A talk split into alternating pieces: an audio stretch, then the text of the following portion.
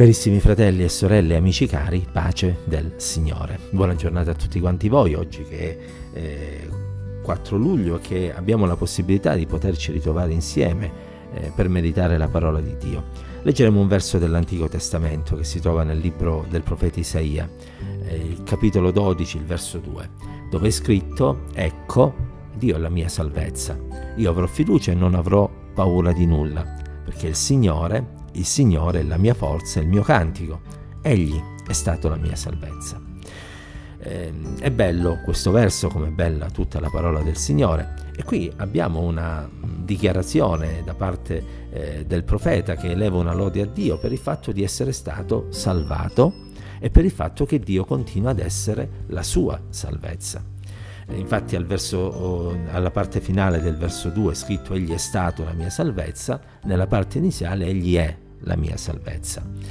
Eh, ci parla di qualcosa di interessante eh, e tra le altre cose eh, mi viene in mente il fatto che certamente noi siamo salvati per grazia mediante la fede e che questa è un'opera che inizia allora quando noi eh, confessiamo i nostri peccati a Dio, essendoci pentiti e ravvedendoci da essi, ma è altrettanto vero che quest'opera poi continua nella nostra vita giorno dopo giorno e il Signore continua ad essere ogni giorno la nostra salvezza, perché la nostra speranza è riposta in Lui, perché noi sappiamo che solo rimanendo aggrappati alla croce di Cristo noi potremo un giorno scampare l'anima nostra ed essere accolti nella Gerusalemme celeste. E ogni giorno vogliamo vivere nella grazia, ogni giorno vogliamo vivere e rinnovare la salvezza nella nostra vita.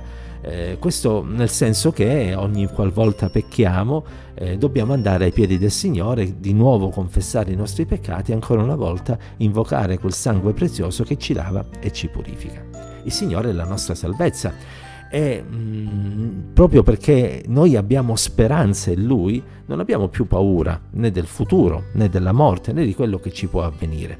Certo è vero, lì per lì possiamo anche essere spiazzati da eventi che non ci aspettavamo e possiamo avere anche dei momenti di vacillamento, ma poi riguardiamo al Signore consideriamo quello che Cristo ha fatto sulla croce e rammentiamo quello che l'Apostolo Paolo, ispirato dallo Spirito Santo, scrive ai Romani. Se Dio ci ha dato il suo figlio, non ci darà egli ogni altra cosa di cui abbiamo di bisogno. Colui che non ci ha negato la cosa più preziosa che aveva, forse pensate, diceva Paolo ai Romani, che si tirerà indietro nel darci cose eh, di minor valore. No, il Signore si prenderà cura di noi e nella difficoltà vogliamo continuare ad avere fiducia, fiducia in Dio. Una fiducia che ci porta ad affrontare la vita con la forza che viene da parte del Signore, perché il Signore è la nostra forza, Lui, Lui è solamente Lui.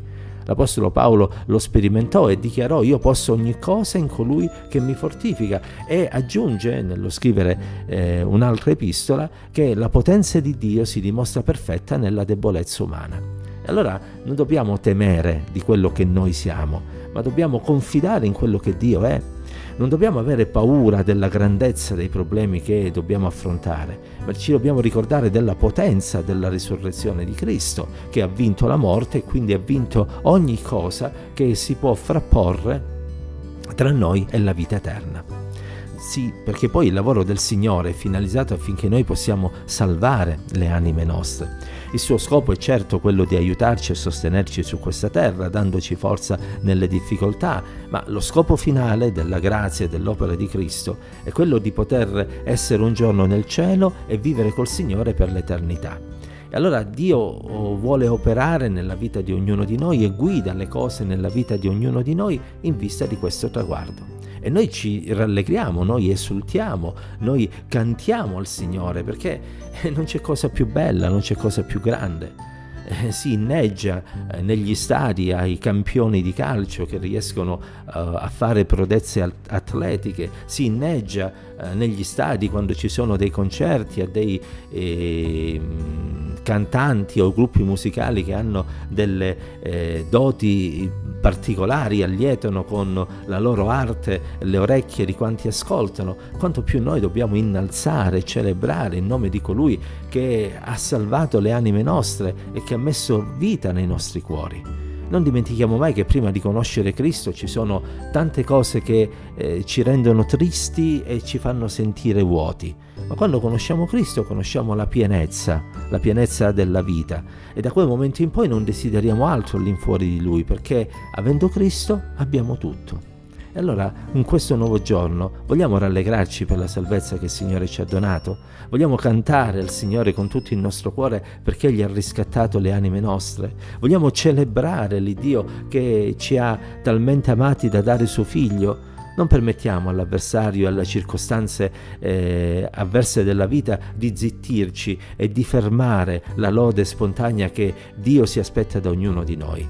Continuiamo a benedire in nome del Signore e ad avere fiducia in Lui senza temere di quello che ci può accadere, perché ora siamo nelle mani del Signore ed Egli saprà come proteggere la nostra vita e, per, e, e portarci un giorno nel cielo per vivere con Lui. Che la grazia, la pace, l'amore, la presenza e la benedizione di Dio ci accompagni ancora oggi. Dio vi benedica.